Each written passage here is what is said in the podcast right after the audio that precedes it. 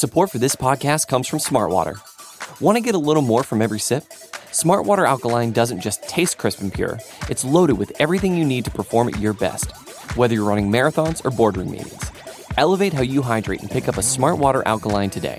To learn more, visit drinksmartwater.com. Hey everyone, Ellie here, wishing you a happy Friday. Well, this week we're going to check in on the Fulton County District Attorney's case against Donald Trump down in Georgia. We've talked about this every handful of months over the last really 3 years. Of course, there's big new developments. I think, and I make the argument here, that the focus has been a little bit misplaced. I'm not so much interested in, was there a romantic relationship between the DA and this outside prosecutor? I'm more interested in the mechanics of this. What does this mean? Really, regardless of whether there was a romantic relationship or some other relationship. As you'll see, I think this is a very serious issue and we've got some real problems down there. But always interested to hear what you all think. Love to hear your feedback. So send me your thoughts, questions, comments to letters@cafe.com.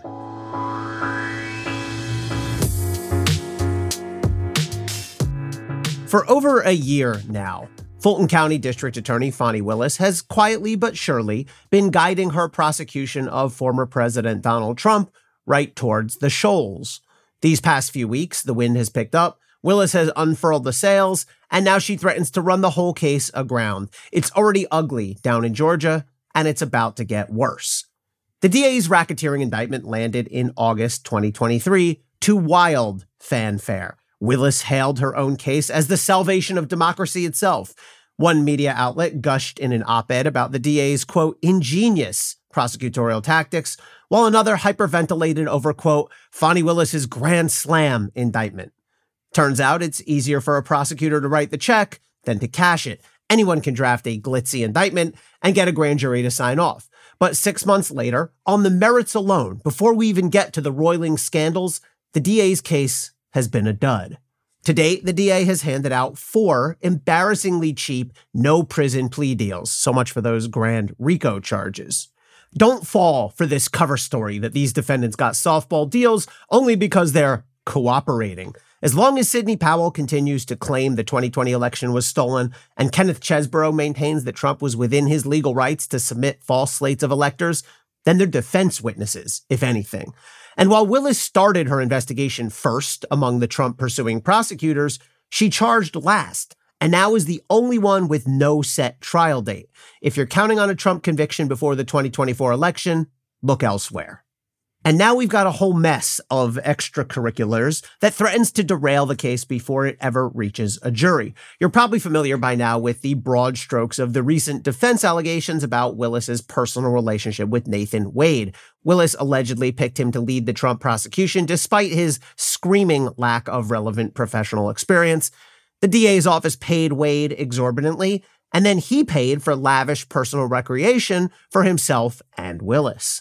Even before the burgeoning Wade scandal, Willis had displayed shoddy prosecutorial judgment. In July 2022, the DA got herself disqualified from a piece of the case because of a flagrant political conflict of interest. She subpoenaed Georgia Republican Burt Jones, who was then running for lieutenant governor, and then she headlined a fundraiser for his Democratic electoral opponent. That same month, Willis used her subpoena of Republican U.S. Senator Lindsey Graham to solicit online donations for her political campaign. Subpoenas are meant to gather evidence, not political cash. And Willis made improper extrajudicial, meaning outside of court, comments throughout her exhaustive pre-indictment media tour. For example, she opined publicly that Trump had acted with criminal intent, the pivotal issue before the grand jury, which had not yet voted at that point. And now we've got these new allegations relating to Nathan Wade. There's much yet to be determined, but the known facts raise serious questions. First, why did Willis hire Wade to lead the Trump case, rather than picking any of the dozens of deeply experienced trial prosecutors within the Fulton County DA's office? Willis instead hired Wade and 2 other outsiders. Now, this happens sometimes if the prosecutor's office does not have the right people to handle the case or needs some specific area of expertise. But by any rational measure, Wade is conspicuously underqualified for this particular assignment. According to his own website, Wade has primarily practiced personal injury and family law. Well, his defenders note the man was a judge and a prosecutor. With all due respect, Not really, or not in the way that would prepare him for the task at hand. Wade held those titles only at the municipal level, handling petty misdemeanors or less. He has never, repeat, never tried a single felony criminal case, yet Willis selects him to lead the single most complex and important racketeering case in Georgia history. Something's up. Question 2. Why has Wade been paid so much money? Like the other two outside attorneys working the Trump case, Wade earns a set hourly rate of $250. Over the past 2 years during the investigation, the other contract lawyers have billed the DA for about $73,000 and $90,000, respectively. Now let's do a little exercise. What dollar amount, if paid to Nathan Wade, would cause you to gasp? Got your number? All right. The answer? Over $653,000. And yes, the decimal point is in the right place there. Perhaps Wade has worked more hours than his colleagues have, but 7 to 9 times more? Willis herself, as the top prosecutor in the county, makes about $198,000 annually, but Wade brings down over $300,000 per year. Wade once billed the DA's office for 24 hours in a single day in November 2021. If he actually did work around the clock without pause for sleep, food, or the bathroom, my hat's off to him. If not, then somebody's bilking the taxpayers. Which leads to our final question. How much of Wade's income has been spent on Willis? We don't know the exact nature of the relationship here. Trump and others allege it's romantic, and neither Willis nor Wade have denied it. It doesn't really matter. They allegedly traveled together on Wade's dime to Napa Valley, to Florida, and to the Caribbean, and on both Norwegian and Royal cruise lines. Whatever the specifics of the relationship, the problem here is that Wade has used taxpayer funds paid to him by the DA's office to pick up the tab for personal expenses for himself and for Willis. After these allegations surfaced, Willis somehow made it worse still. Now, prosecutors love to proclaim that we do our talking in court, preferably accompanied by a dramatic lowering of the sunglasses over the eyes. This is more than just a cool catchphrase. It's an affirmation of the core duty to protect the defendant's liberty interests and the integrity of our criminal process. Indeed, under the Georgia Rules of Professional Conduct and pretty much every other professional code, prosecutors must, and here's a quote from the Georgia Rules, refrain from making extrajudicial comments that have a substantial likelihood of heightening public condemnation of the accused, end quote. Yet Willis did just that.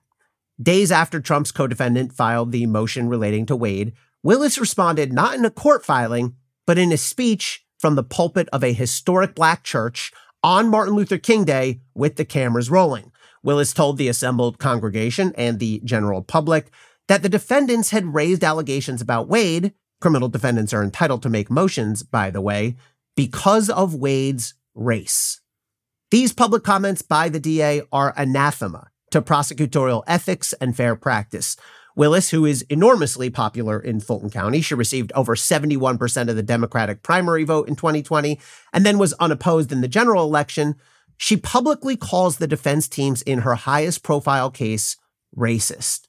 What could outrage a potential jury pool more than that?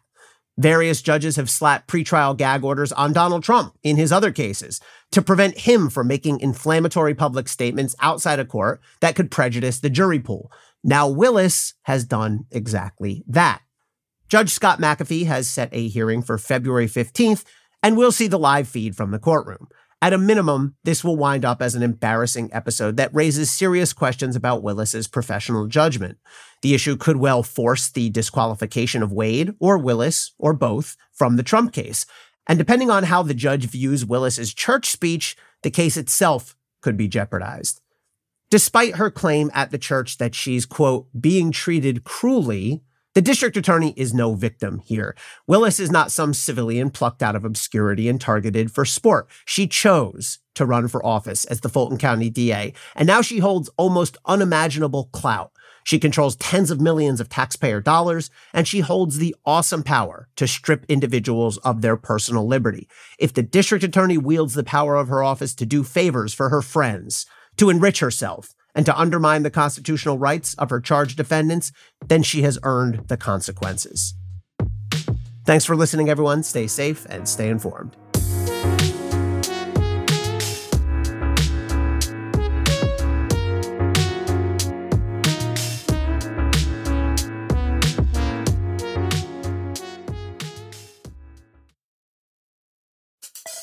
Support for this podcast comes from Smartwater. Want to get a little more from every sip? Smartwater Alkaline doesn't just taste crisp and pure. It's loaded with everything you need to perform at your best, whether you're running marathons or boardroom meetings. Elevate how you hydrate and pick up a Smartwater Alkaline today. To learn more, visit drinksmartwater.com.